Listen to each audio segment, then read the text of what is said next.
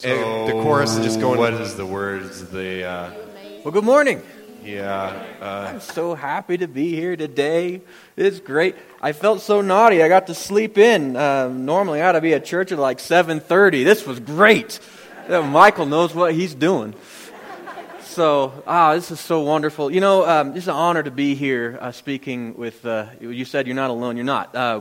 We're part of a mighty family of faith here in Estes Park. You know, 10% of the Estes Valley this morning, one out of 10 people in Estes Valley, are at a church who preaches the gospel, loves Jesus, believes, trusts the Word of God, lifting their hearts and their hands together to God and say, Have your way in me.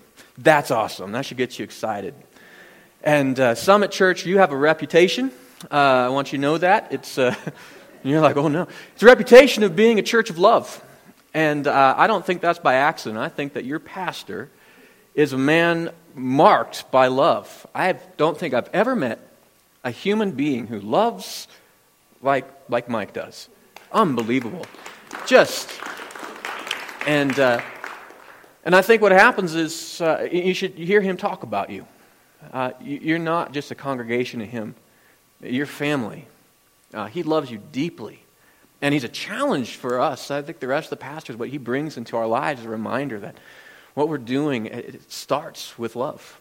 And uh, just an honor to, to be able to share his pulpit this morning and to be with, with the people I know he loves so much. Uh, it's great to be here. Um, one of the things, um, as we, we talked about this one voice, what do you want to call it? Initiative, drive? I, what, I don't know what you call the sermon series um, that we've started. It, it's happened, it started, who was the epicenter? was at school. Uh, and I'm sure Mike talked to you about this. Uh, we meet together every week, all the pastors, and we pray for one another because we do care for one another. And we pray for you guys, and we pray for our churches, and we pray for our community. And, uh, and we started this thing a couple years ago, uh, a combined youth ministry, uh, the Hub, and, uh, which was a miracle. And, and what happened was James Carnell got to be the, the youth pastor of that. And uh, because last year was such a traumatic year for so many reasons, um, God has used that, and uh, James has been able to have a voice in the schools as uh, the and uh, to hear, obviously from the teachers and staff and, and students, just the darkness that has come across the, the student body, uh, the, the, number of students that are struggling with uh, with all kinds of really heavy things like self harming, suicidal thoughts uh, depression. But not just them, the parents that uh, we see that are struggling with, with all kinds of, of heavy things, leading to, to like addiction and divorce and all these difficult things. Teachers struggling with this weight of trying to care for these kids and, and in a community that's really hit, that's hard and heavy. And he said, We need to pray. And so we started praying, and God made it very clear to us. He says, We need to move. We need to do something about this. Darkness has been in the Estes Valley for far too long. It's time for the light of Christ to shine. And that's what this is about. And the thing is, is that we couldn't just do it from one congregation. And I think for far too long, that's what's happened is we've had our own little brands. And we say, well, it's us, and we're alone in this. and we're going to reach the valley just our little church. But you know, when I read the gospel, Jesus said the world will know that we're his because we love one another. That's going to be the very testimony to the world that we're actually followers of a real God. Because anybody can be around people that are like them. It's really hard to be around people that are different than you and still love them. That's going to be the miracle, and that's what's happening. And so uh, this morning, I'm, i apologize, I'm, I'm, a little different. Uh, um, just period.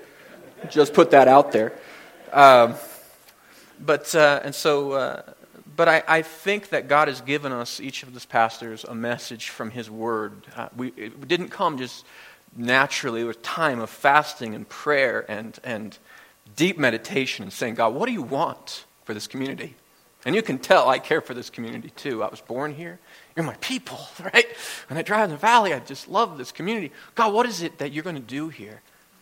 And uh, God gave me a message of encouragement, which I was kind of um, cautious about because that's my spiritual gift. When I was in college, people called me Barnabas. Well, they called me Barney, but that was from Barnabas. And uh, it's because I'm sickeningly encouraging, is what one of my dear friends called me.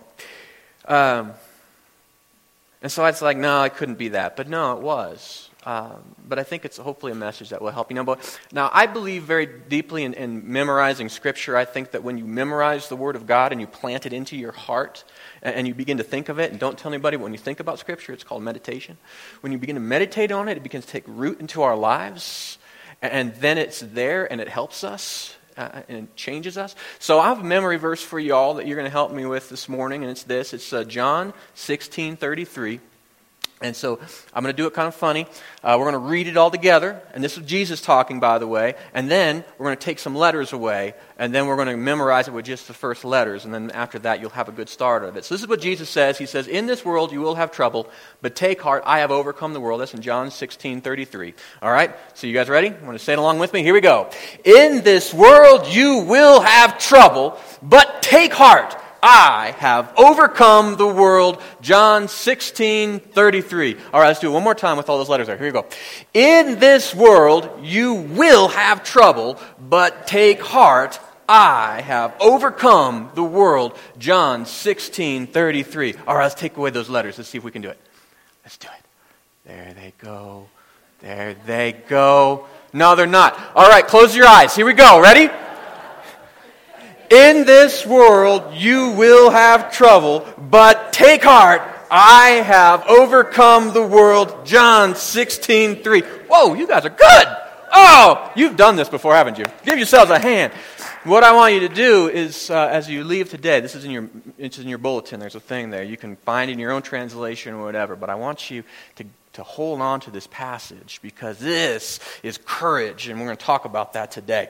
Now, um, talk about the issue. Uh, we're going to be talking about encouragement, gift, or whatever. So we have to start with this. Um, I always like to start with something that's, that's real. You're going to die. Okay? All of us. Every single person here is going to die. It's, uh, it's a reality. Um, there is nobody here uh, from the 1800s, right? And if you were, we would uh, stab you with probably a metal spike or a wooden spike in your heart because you're a vampire, clearly. People don't live forever. And we know this, don't we? We all know that we're, we're going to die. And yet, that's one of the things that freaks people out, doesn't it? It's one of those things that in our life, we, we, get, we have bad health come into our life, and, uh, and, it, and, it, and it just rocks us to the core. Uh, it was said earlier, I, I, I, do a good funeral. I do. I preach a mean funeral. I, I'm good. And someday, someone's going to preach my funeral. There is a plot of ground out there somewhere that my ashes are going to be spread over someday, and there's a place for you too. You understand this? That each one of us doesn't get to stay here forever. And that, that right there, I think uh, the, the, the, the, mortality that we live with is something that uh, even non believers understand. But it freaks most people out. We think about when, when you get bad news from the doctor, or somebody you love gets bad news, or when we have a year like last year, when three of our students get taken too early, it rocks us to our core, and we say, Something's terribly wrong. Duh! But it's not new, and it's not a surprise. We're all going to die. And not only are we going to die, but the world's going to end. It is. Right? Think of all the movies that are coming out right now, the apocalyptic type things. They're like, oh, the world's going to end. Yes, the world will end. It's promised in Scripture. It will end. The world that we live in right now isn't going to last forever. Uh, the time is coming that, that there will be an apocalypse. It cannot be stopped. And so uh, we got to deal with that. The world's going to, and, and even those who aren't believers, who don't trust what Jesus said about how the world is going to end. They know the world's going to end. They come up with all these really great ideas of how it might end. Maybe it's going to be an asteroid. I don't know. Or maybe it'll be zombies. That'll be fun, right? Or who knows? But if it lasts long enough, we know the sun's going to blow up. It's going to end. And not only are you going to die and the world's going to end, but no one's going to remember you when you're gone. And that's just the reality.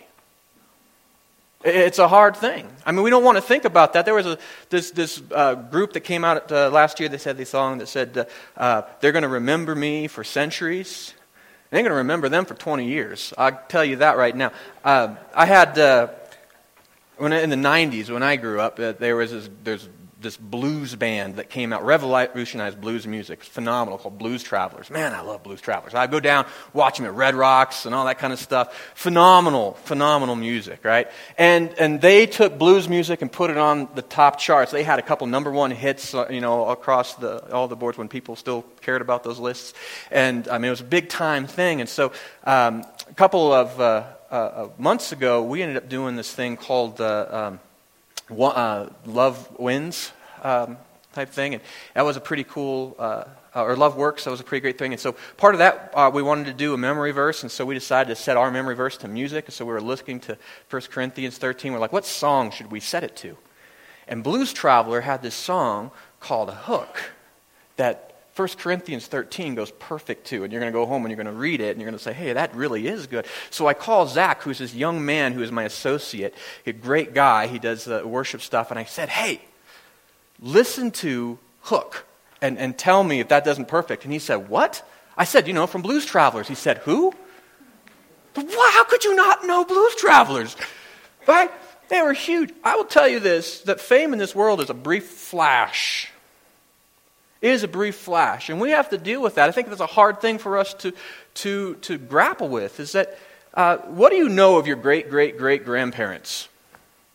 That they lived. That's what you know of them, most likely. Maybe you know that they were from some continent. Maybe. You might know their names. I bet you don't know what their favorite meal was. You don't know their mannerisms, their quirks, the things that were really important to them. You don't know. Those are people in your own family. You know what I named my dog? Caesar. You know what I named my son? Thomas. We'll get back to that in a minute, but I wanted you to understand this. Caesar, one of the most powerful people in all of history. There, in fact, there were lots of them, right? Ruled a, a, a, a empire that lasted a thousand years. And most of us can name like two of them, and we really don't know much about them. All they have left are ruins. In fact, if you go over to, to Rome, that's what you'll find ruins. That's what they have left. You go to Egypt. The big pharaohs, powerful, powerful pharaohs, what do they have? Falling down tombs is what they have ruins. And what about the average people? What do you know of the average? Nothing. I think we have to come to the reality is that one, I'm not a Caesar. I'm not a Pharaoh. And neither are you. I mean, most likely. It'd be weird if you were. You're not going to be remembered. Your kids will remember you, but eventually everybody you know is going to die too. You'll be forgotten. And you say, man, you really stink at encouraging, Aaron. I think what we see is that even Solomon, who was really wise, he writes an entire book of the Bible. And it starts out and it says this It's all meaningless. Meaningless, meaningless, meaningless. Everything. I've tried it all, I've done it all, I've thought about it all, it's all meaningless. Everything under the sun is meaningless. And we're not the only ones that, that understand that. The, the, our culture knows this. They know they're going to die, they know the world's going to end. They know ultimately, in the deepest parts of our soul, that we're not even going to be remembered. No wonder so many people in our community are under a cloud of darkness. So many, so many of our our students feel heavy and, and like, what does it all matter? And on top of that, I think for us as Christians, we know our enemy, don't we?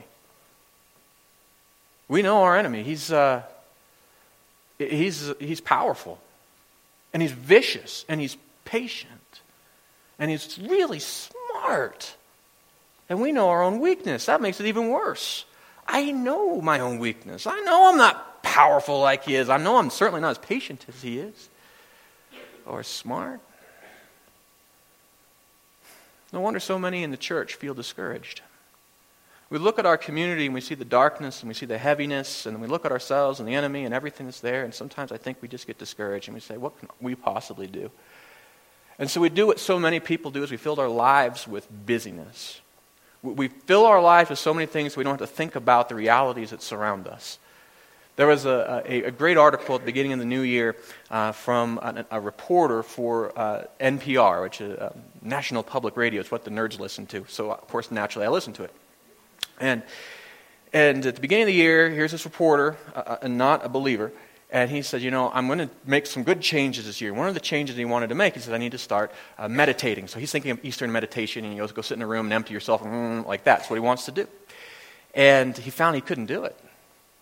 It was too hard, too painful for him. And he said he realized what, what finally what the, what the hiccup was is that he said, I am scared of myself. And I am scared of reality. Doesn't want to have time to really think about things. And then he goes on because he's a good article and, and, and he, you know, he writes to nerds, so he starts talking about these, uh, these studies that colleges have done. Uh, um, and this was a really fascinating study, I thought, because I thought it was pretty ridiculous. They, they take these people, these, these volunteers, different ages and stuff like that, they put them in a room and they give them a stack of money. And then they attach to them a, a shock machine. And then every so often, a light will turn on and then they have a choice to make. They can either push the button and give themselves a shock, or they can give away some of their money. Okay? And then whatever they don't give away by the end of their time there, they get to actually keep that money. And so they said they kept the people in the room, and most people, by the end of the time, they had actually given away all their money. They would pay so they wouldn't have to feel the pain of the shock, which I thought these are smart people, right? Because I would be in that group, right? But then they said that what they did is they took a different group of people and they put them in the room, and they attached the shock machine to them, but they didn't give them any money. But they also didn't give them a timer. There was nothing that told them they had to shock themselves. They just had to sit in the room for a certain period of time, and then once they were done, then, then they got to go and they got their pay right?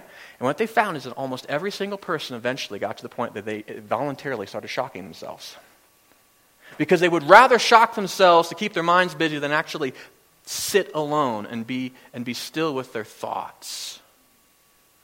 Because of the reality that we all know we're all going to die, the world's going to end, we're not going to, no one's going to remember us. I mean, these are heavy things, and I think most of us fill our lives with so many things because we're so discouraged that we just stay busy.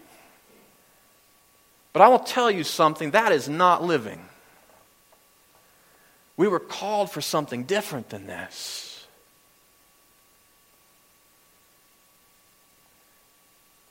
But I think we need to at least look and say, you know what, it's, it's not surprising why our culture is in the state that it is, why heaviness has fallen. I think we need to, to face reality the way that it is. Now, if you think that I'm a bad encourager, you say, well, Aaron, that's, that's really rough. I don't feel better about myself and I don't feel better about my situation. That's because that's not what encouragement is.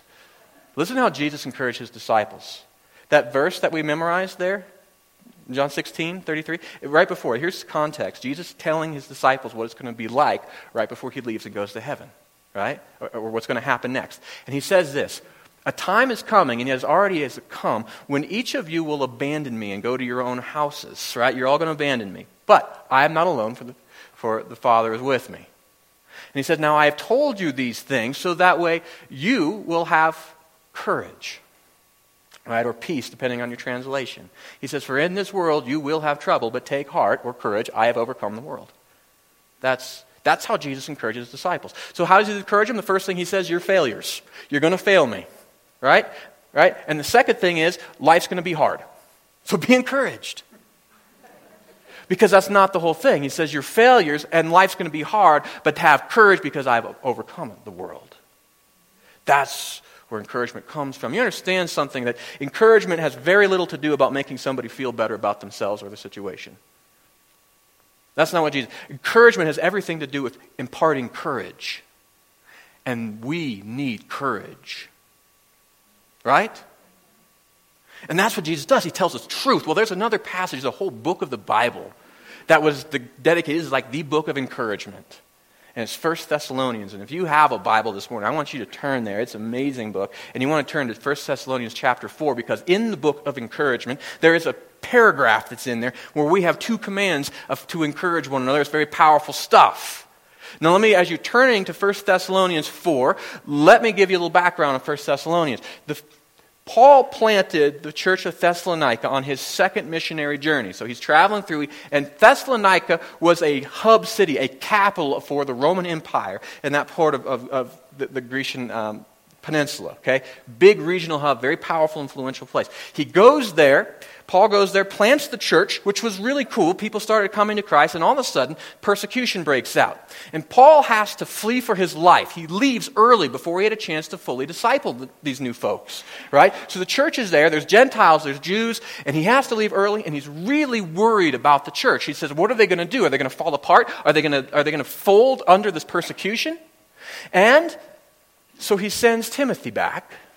Timothy goes, checks out the church, goes back. Timothy was like Paul's right hand guy, right? And, and, Timothy comes back and says, Nah, they're doing awesome.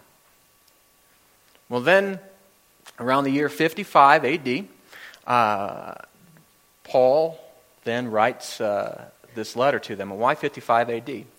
Well, around 55 AD, there was this guy named Claudius. Claudius was an emperor, if you tells you how much we remember, folks, right? Claudius was the one who kicked all of the Jews out of Rome.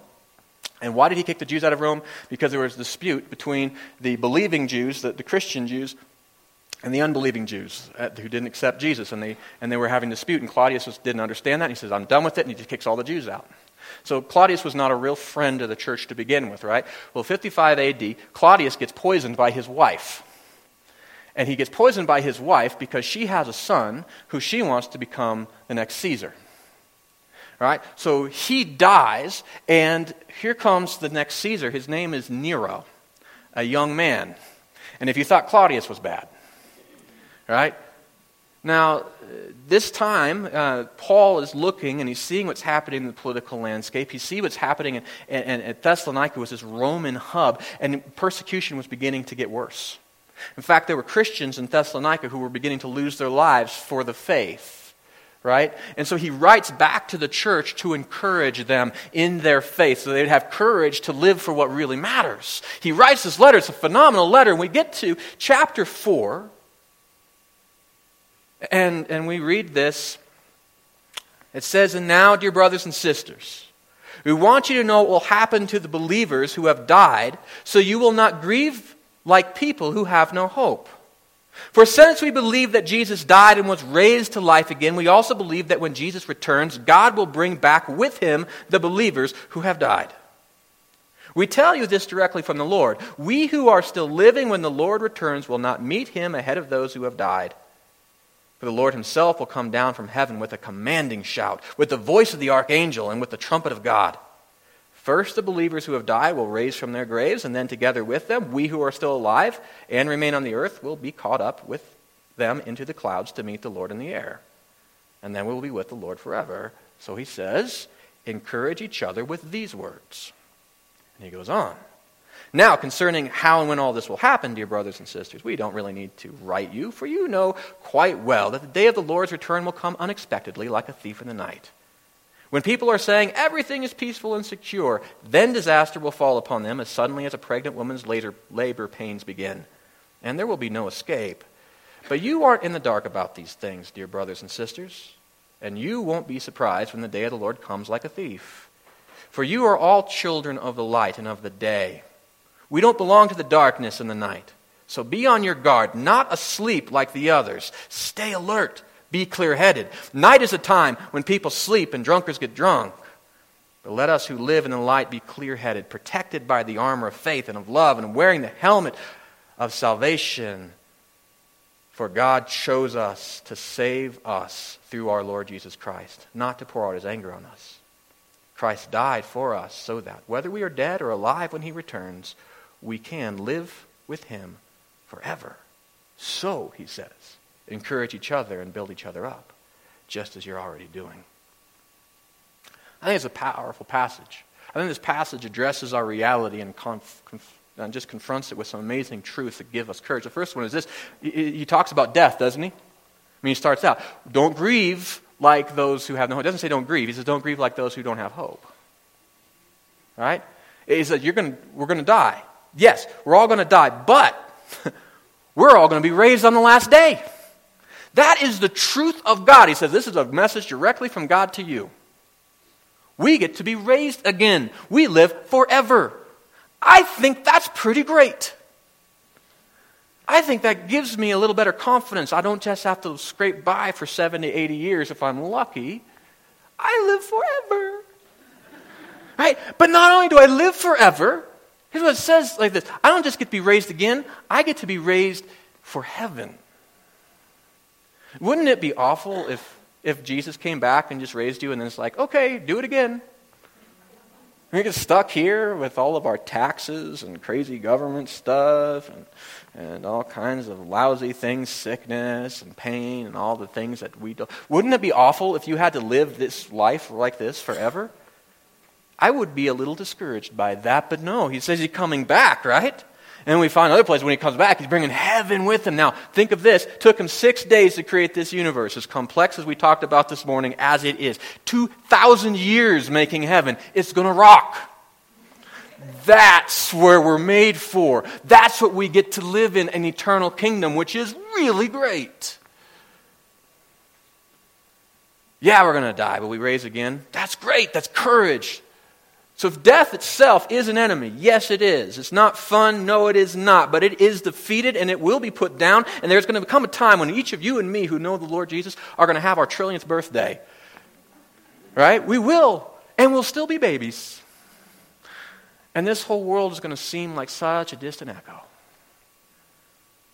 I like this too, that the world is going to end. It is. He says, Jesus is coming back. The world is going to end. Yes, but here's a really cool thing. When he comes back, uh, when, the world ends, Jesus comes back. The separation between humanity and God will also end.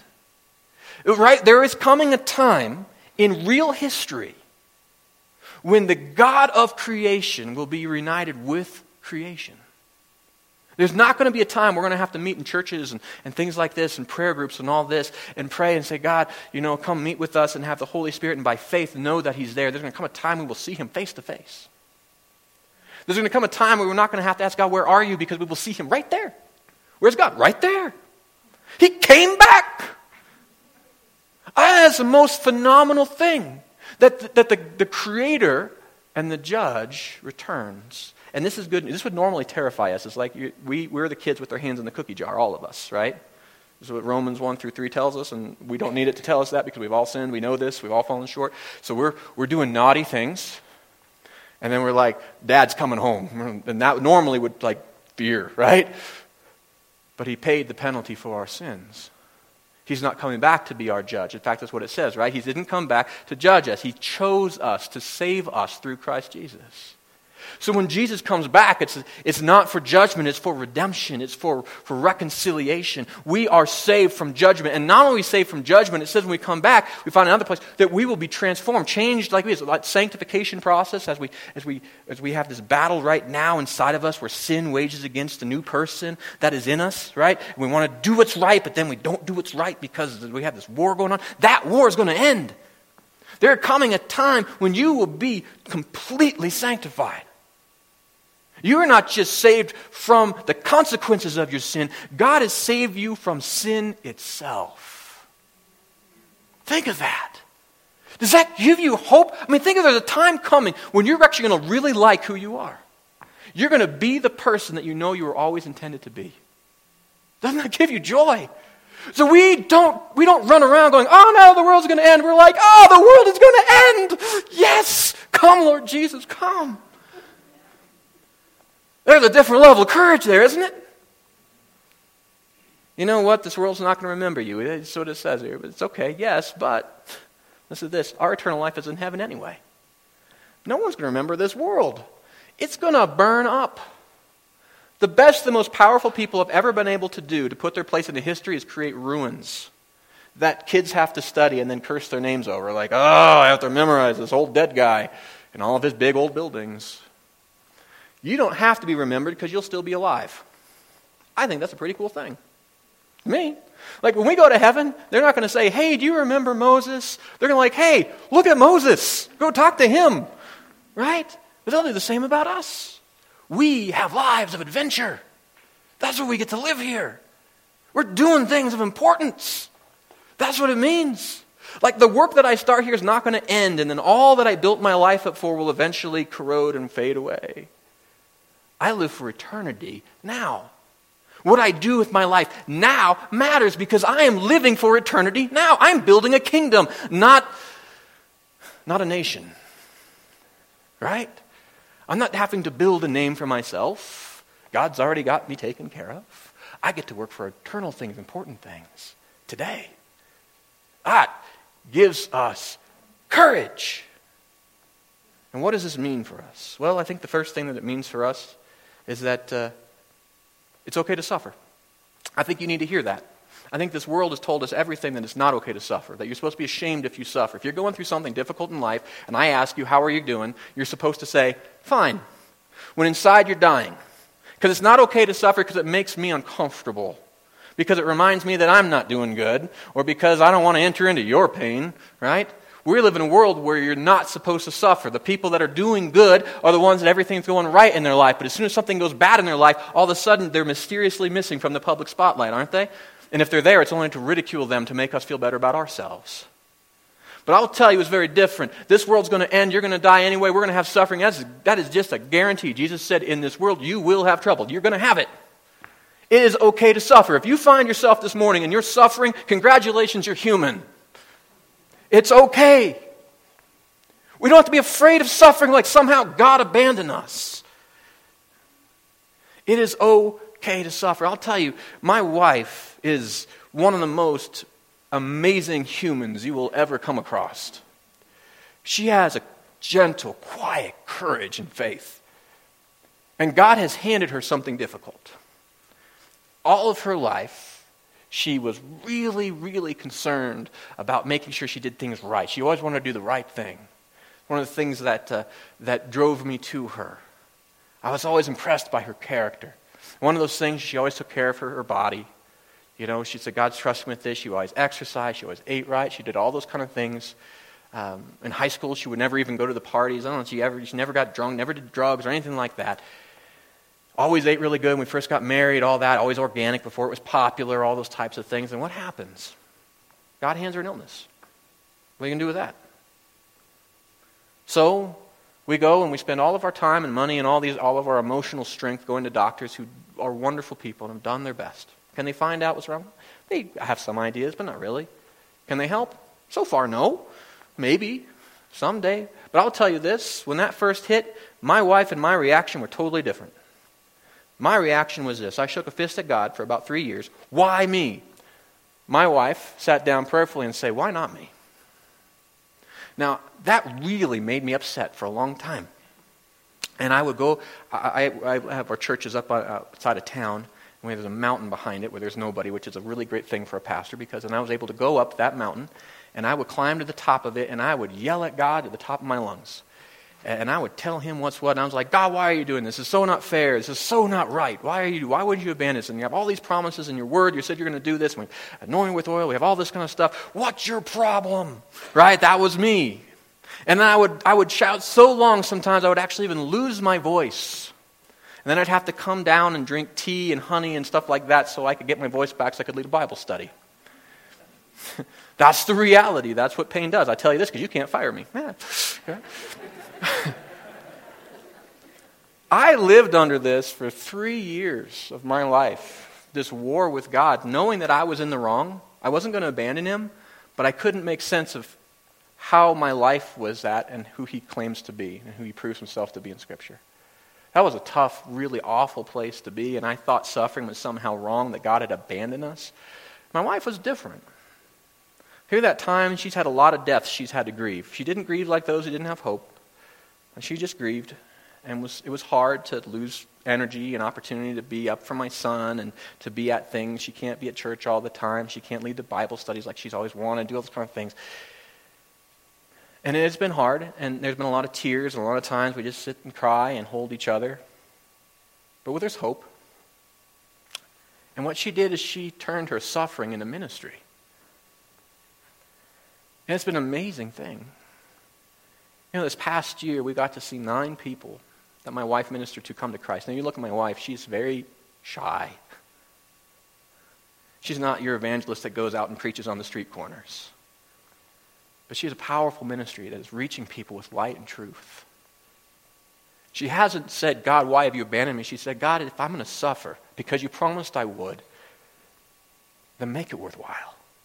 Now, here's an amazing thing is our God, He didn't promise that we weren't going to suffer. He said we're going to, but He did promise us this. And in, in, Romans, it talks about this. Romans 8 says, that He uses all of our suffering for our good and His glory. That's a promise. God says if you're with Him, and if He allows you to suffer from the brokenness in this world and the stupidity of other people and all that kind of stuff, if you're going to suffer in this life, He's going to do something amazing for us. He's going to turn it around somehow that it'll be for our good and ultimately for His glory. That's not a promise for non-believers, by the way. That's if you are walking with Christ. That's if you believe in Him and trust Him. Called according to His purpose. That's what that promise is for. And my wife has seen the fulfillment of that and continues to.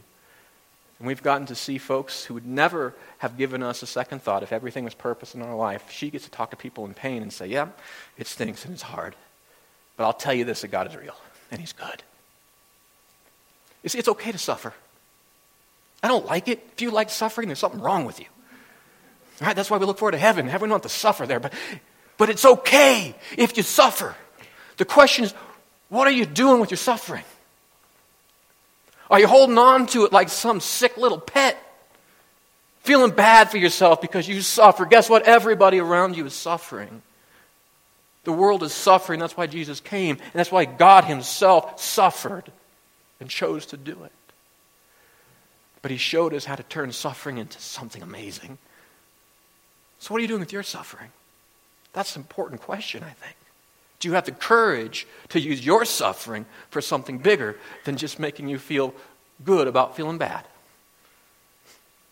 I think this passage also tells us something else.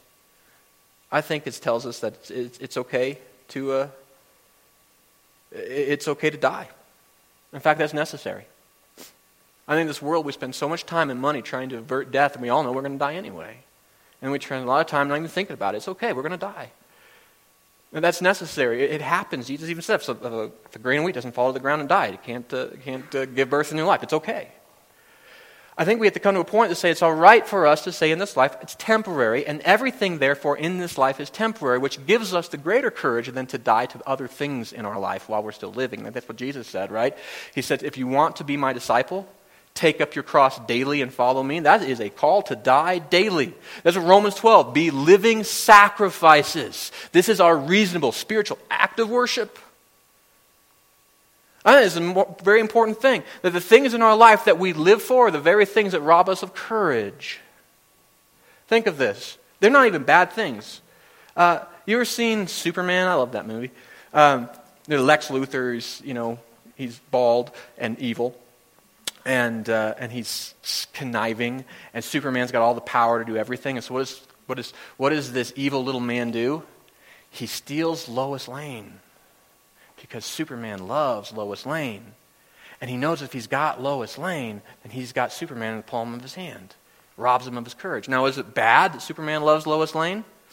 No, but it's pathetic while you're watching the movie that he's going to allow like cities to get destroyed and stuff so he can save this one girl right? You're like, where's your courage, Superman? Stand up and punch that jerk, right? But he's like, I can't. You know, the devil is conniving. He will take the things that you care about most and he will use them to rob you of your courage. And I'll tell you a real example how this works out. A lot of us have great things in our lives, like relationships. We live for, we want to have good relationships with people. Right? We love our parents, we love our kids, we love our friends, we love around us. And if we are living for those relationships, that becomes a thing that we're living for, that's the one thing we're not going to risk for the kingdom. If God asks us to do anything, we'll do anything for you, God, but don't risk that. What do you think the enemy's going to come after? That. And you know, the crazy thing is, if we think about it, we will, so we, we won't risk a temporary relationship. Because remember, all the people that we love are going to die, right? So the relationship we have with them today is temporary. We risk, so this temp, we were saying, we're not going to risk this temporary relationship. I'll do everything to to preserve this temporary relationship so it's good. And at that, I risk an eternal relationship with them. I won't talk to them about Jesus because I might offend them. So I will trade an eternal relationship with these folks so I don't risk my temporary one. Or how about your wealth? Right? We've spent lots of time. It's not bad to, to work hard and to have the fruits of your labor and all that. But if you're living for your wealth and you will protect your wealth, like this is, I have worked so hard for this. I will do everything I can. I'll do anything for you, God, but until this gets, until this gets risked, right? Then I won't do it. The tragedy is, is that oftentimes we cling to temporary wealth, which we don't get to keep, by the way, for eternal wealth. And say, God, I will risk that, and so I lose courage to do the things that you've called me to do because I care about this one thing. And we trade much greater for a very tiny thing that we never got to keep anyway. Or how about your reputation? Right? We want to be liked. We want to be popular. We want people to enjoy us. Right? So we will we'll do anything for you, God, but don't make me look like a fool. Don't let me be ridiculed. And I will protect my relationship. And I'll do anything for you, God, but don't risk that. Well, then what do I do? I get to go to heaven, but I don't have a great name up there. Even talks about in Scripture. Some people get up there and they're like the person just escaped the flames, right? Naked because they, they lived their lives for this world. And they're saved by God's grace through faith. But I'm, I'm attaching to this, this reputation on this earth that's never going to be remembered anyway. And I'm trading something much bigger and greater. You see, we have to have to realize that we have to die in this life. The question isn't, are you going to have to die? That's, that's just expected. What do you have to die to so you can live courageously? That's the question, I think. What is in your life right now that is keeping you from living courageously for Jesus? Because that's the thing that needs to die. I'll tell you how it looked in my own personal life. Uh, there's actually several. Uh, one is I have uh, uh family members uh, that, that I love deeply who don't know the Lord. And they know, obviously, how I feel about Jesus. It's what I do. But for a long time, I didn't want to offend them. And so, even, yes, pastors, sometimes we struggle with courage. And I, uh, a couple, well, about a year and a half ago, I was really convicted by this. And, and I had to say, you know what, God?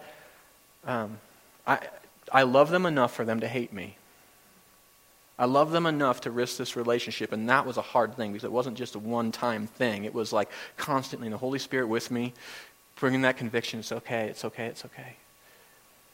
Praying for opportunity to lovingly share the gospel. They didn't want to just go and be like the, the guy that beats them up where they have the Bible. Bam, bam, bam. Do you believe now? Boom. That's not what I wanted to do. I wanted them to know Jesus.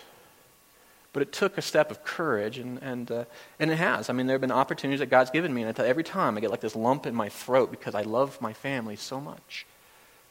But I love them enough to have to risk them hating me for a time if I could tell them the truth. That's what it looks like. I don't know what those things are. Now, maybe it's something bad. Maybe there's a sin in your life you're holding on to, and you know that God wants you to do and live courageously, but you're like, no, I really want to hold on to this. Clearly, you have to die to that. But what about the good things, too? Are they relationships? Are they the things that you've earned? Are they your reputation? What is it? What do you have to die to? Because I will tell you this we are called to courageously go out into this community. And, we have to do that. We have to have courage. We can't have the devil using anything against us to, to rob us of that courage. I think this passage also talks to us about this is, is that uh, it's okay to be, to be forgotten and to be hated in this life. It's okay. Right? We, we don't have to be remembered here. This world is going to end anyway. Right? I will be rejected.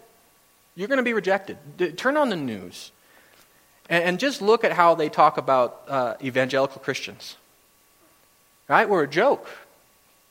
Right? And have you ever found yourself in a conversation with somebody, if you, especially if you get out and you talk to unbelievers, which I really make an effort to do, and, uh, and when they, you know, I love this because I, I, I go out and I like to I like to play golf because I'm really bad at it and I make other people feel really good about themselves. And I'll go out and, uh, and we'll go play golf. And in the summertime, oftentimes there'll be, you know, I'll be alone, so there'll be three other people because they like to put you in fours. I don't know why. Golf is weird. And, uh, and we'll be talking, and guys, we talk about what do you do, right? So I like to avoid that conversation because everybody's really friendly and chummy until they find out that I'm a pastor, and all of a sudden they're like, you know, uh, you know, be, be afraid. Here's the thing is that uh, people find out you're, you're a Christian. You're worse than that. You're an evangelical Christian, which means you have the audacity to believe that the Bible is the inspired Word of God and that Jesus is real and He rose again and you're trusting Him. You actually have the audacity to believe such things. And they're going to believe all kinds of crazy things about you and say all kinds of lousy things about you. Shouldn't surprise you. They said those kind of things about Jesus. In fact, Jesus, didn't he say that? Don't be surprised when the world rejects you and hates you. They hated me first. We expect this. It's okay. We don't care about what the people of this world say. This world's going to end anyway. I'll give you a, just a little clue that, that the Academy Awards, right, are not a heaven based organization. right? But CNN probably doesn't have a post up in heaven right now. Right? The whole thing is the media is, is, tells us this is what everybody believes, is what everybody thinks. I don't care if everyone in the world thinks one thing. I don't live for this world. The world's going to end. I live for heaven. I will live for the praise of heaven. Thank you very much. I have the King of Kings and then the Creator of all who says and looks at my life and he says, Well done. That is enough. I am part of a kingdom that lasts forever, that doesn't just have people, but has throngs of angels who threw a party on the day that I gave my life to Jesus. I don't have to worry about this world and their idea of what popularity is. This place is going down. I don't have to be the prom king on the Titanic to be happy. Right? We live for something bigger. Let the world say what the world is going to say, but let our love speak louder than anything they can say. Right? That's what we live for. So it's okay. That's the worst thing that this world can do to us is ridicule us, bully us into submission to their ways of thinking that are so godless and pointless and hopeless. I will not change my loyalty to my Lord. I will not change what the Word of God says and how we should live it because that is the Word of life and the power of God for the salvation of anyone, anyone who believes. There's a courage there. We will not be deterred because we know the truth. And the truth is, it's okay to be rejected. In fact, it's awesome to be in a room full of losers like me, right? and we will encourage one another. So, what does this mean for us? Well, let's recap. It starts with this life takes courage, doesn't it? Most people don't have courage because they don't have Jesus. They don't even want to think about their lives. They fill their lives with busyness and all kinds of things that wear them down and destroy their bodies because they don't have any hope to handle the realities that they know are around them. But we do. We know the truth. Because courage is not something that comes from wishful thinking. It's not a pat on the back that says it's going to be okay, it's going to get better. No, it's not okay, and it's not going to get better on this earth. But we know the one who overcame this earth, and that's why it's okay. Courage comes from our confidence in God. Courage comes from our confidence of the truth that we will be raised again, that Jesus is absolutely returning, that, that eternity is absolutely ours, and you can't take that away. We also know this then that courage is for action. Look at that passage that we read in Ephesians. He says, Now, I want you to be courageous, encourage each other with things. So, what does he tell us to do? Put on the armor, right? Put on the armor of faith and of love and the helmet of salvation. Why do you put on armor? Has anybody put on armor and then go sat on their couch? Right? Has anybody ever won a Congressional Medal of Honor for going on vacation, even with their in laws? No. Courage is for action, right? That's what it's for. When I think of courage, I think of the brave men who charged the beaches of Normandy 70 years ago. That's what I think when I think of courage. God has called us to storm the very gates of hell in Estes Park today. You have courage. It's going to take courage. We're going to have to go into this community with courage, saying, you know what? If it kills me, that's okay. If I have to suffer for the gospel, that's okay. If you're going to have to ridicule me, that's fine. I'm going to love you, and I'm going to care for this community. We are going to take this town with the power and the gospel of Jesus Christ. Right?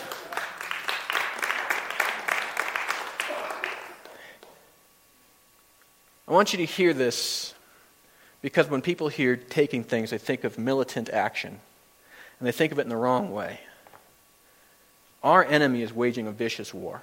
He's killing souls, he's destroying people, destroying bodies, destroying lives, destroying families, destroying hope. He is vicious and he is awful and he is waging a vicious war.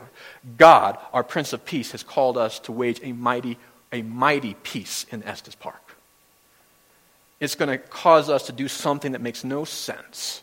We're not going to fight like the way the world does. When people curse us, we bless them.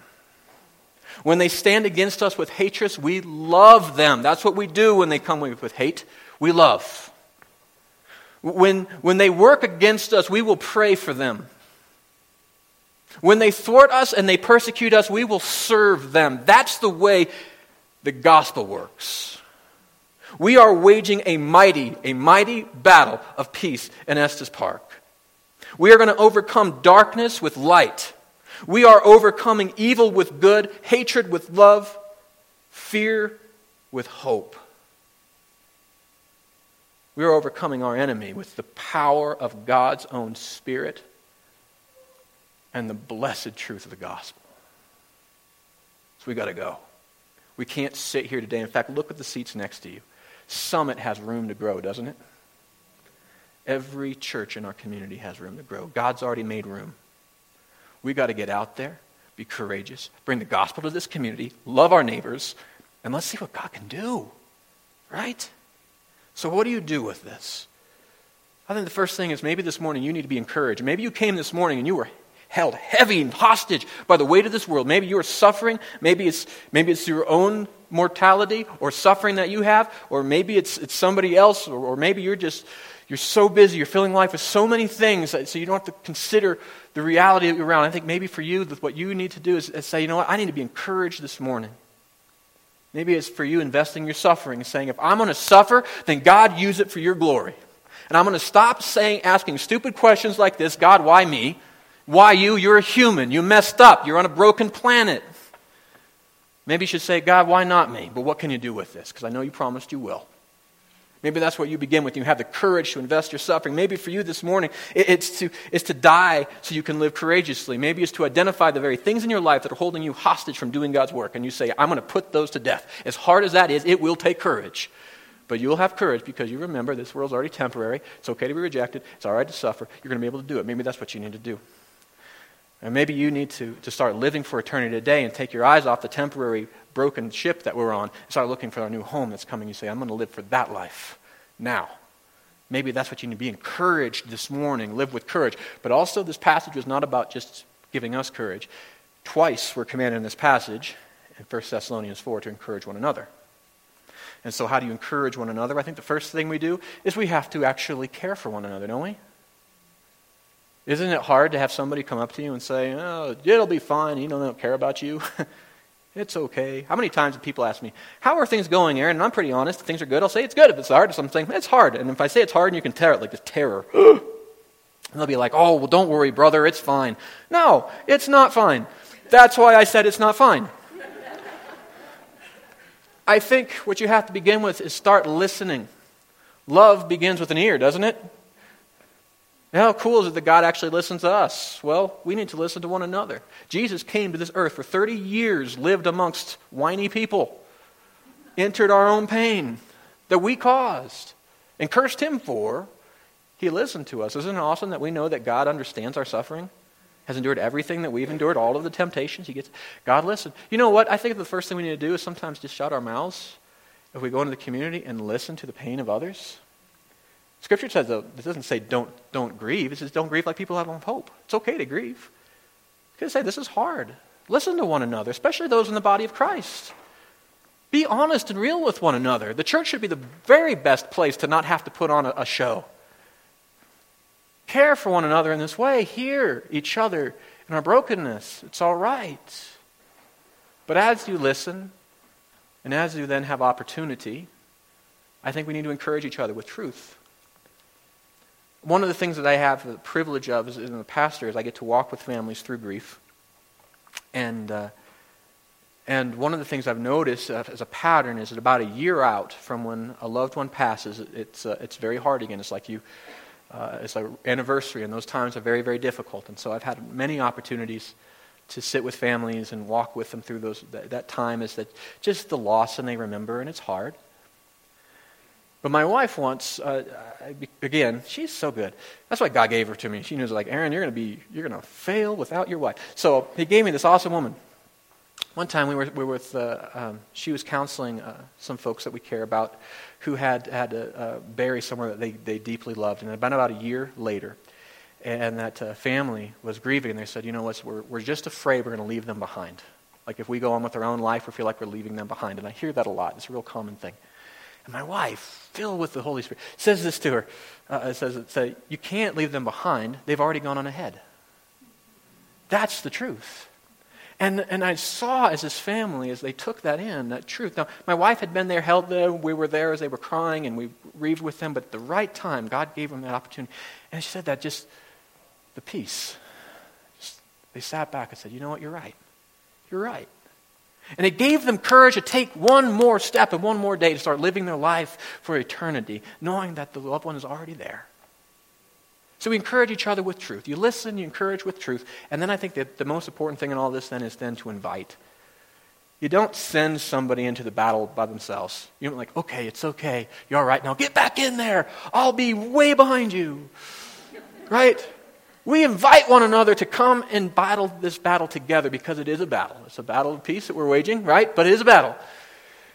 And you say, you know what? Uh, for those that are struggling with, with grief, we tell them truth and we say, all right, we're going to do this with you. Invite you. I'm going to be with you. Let's pray about this. Let's talk. As often as you want to talk about the person, we're going to do that together.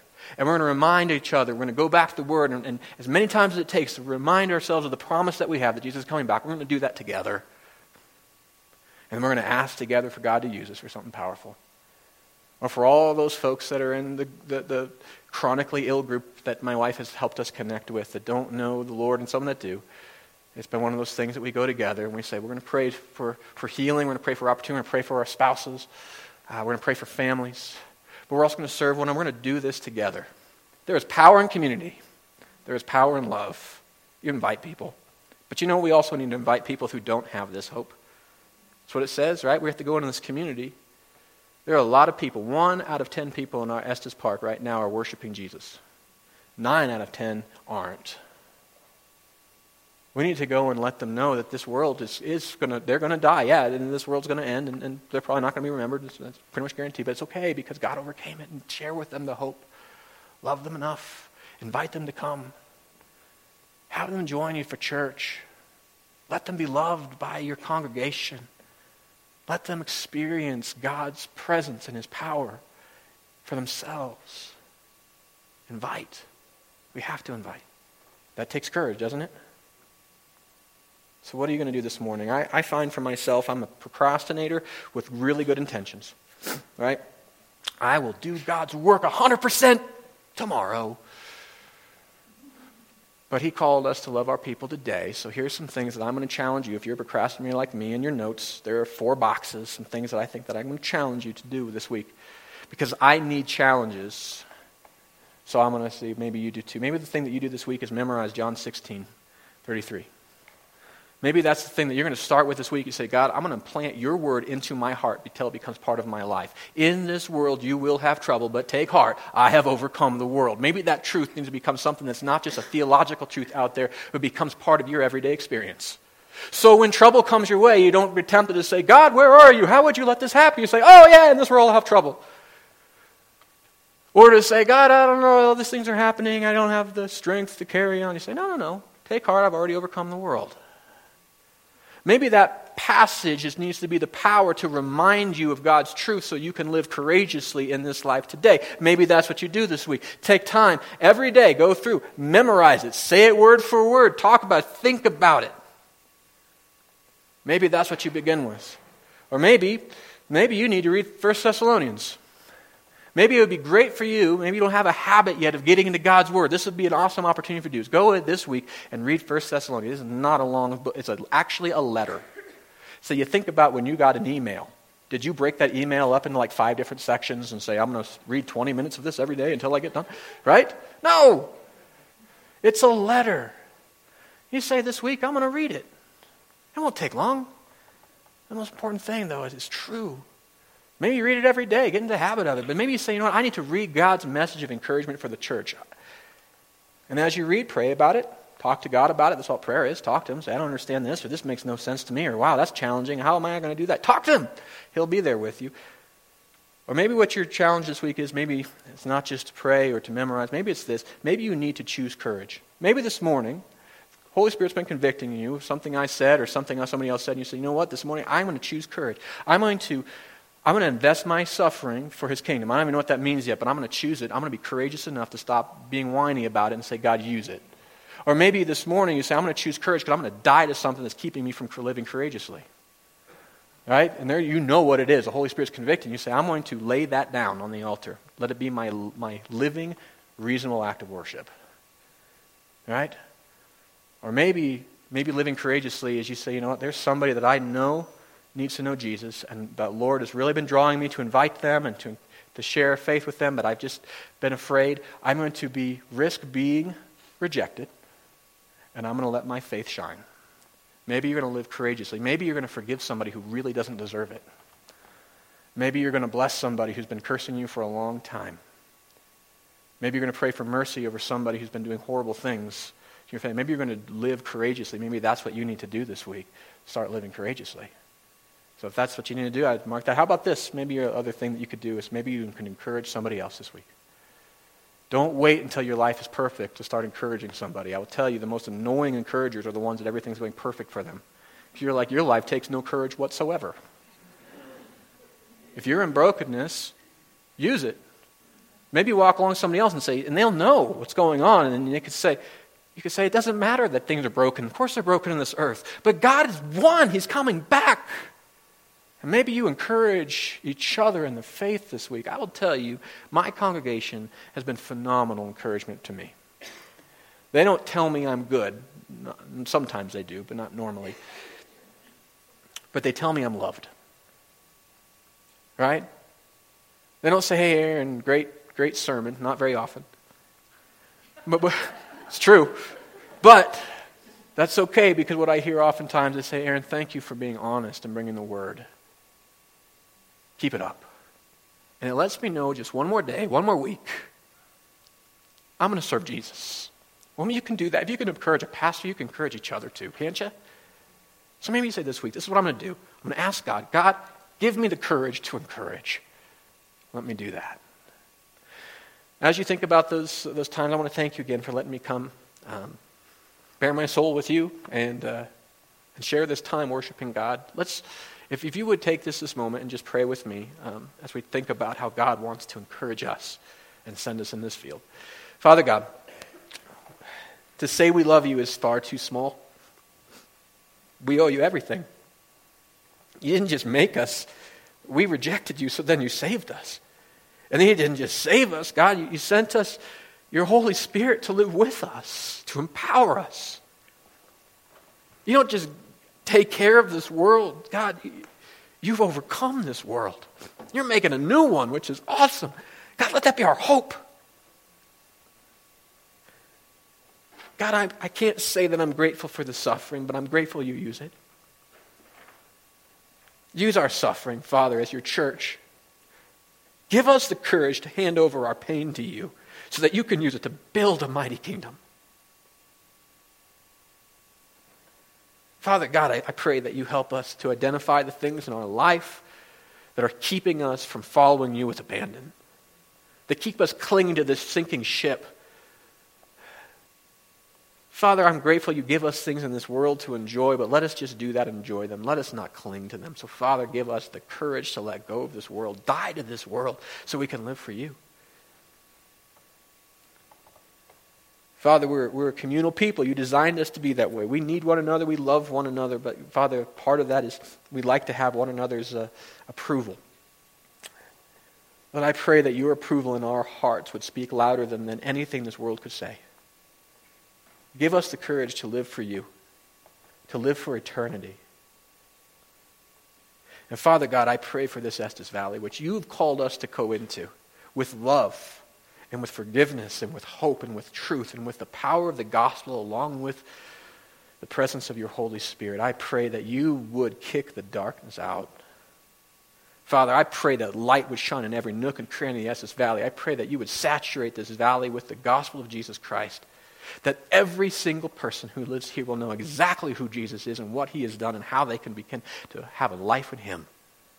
Father, give us courage to be agents of the light in this community.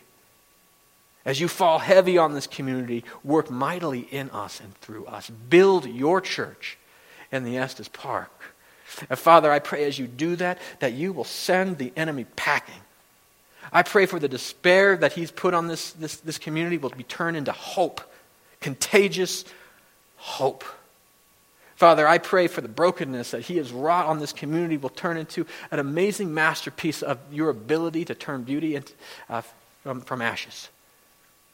Father, I pray that you would do something so powerful in Estes Park in these next few weeks, months, and years that even the skeptics would have to say that you did something. And as you do it, Father, we thank you for the privilege of standing with you, the privilege of being agents of light and of hope,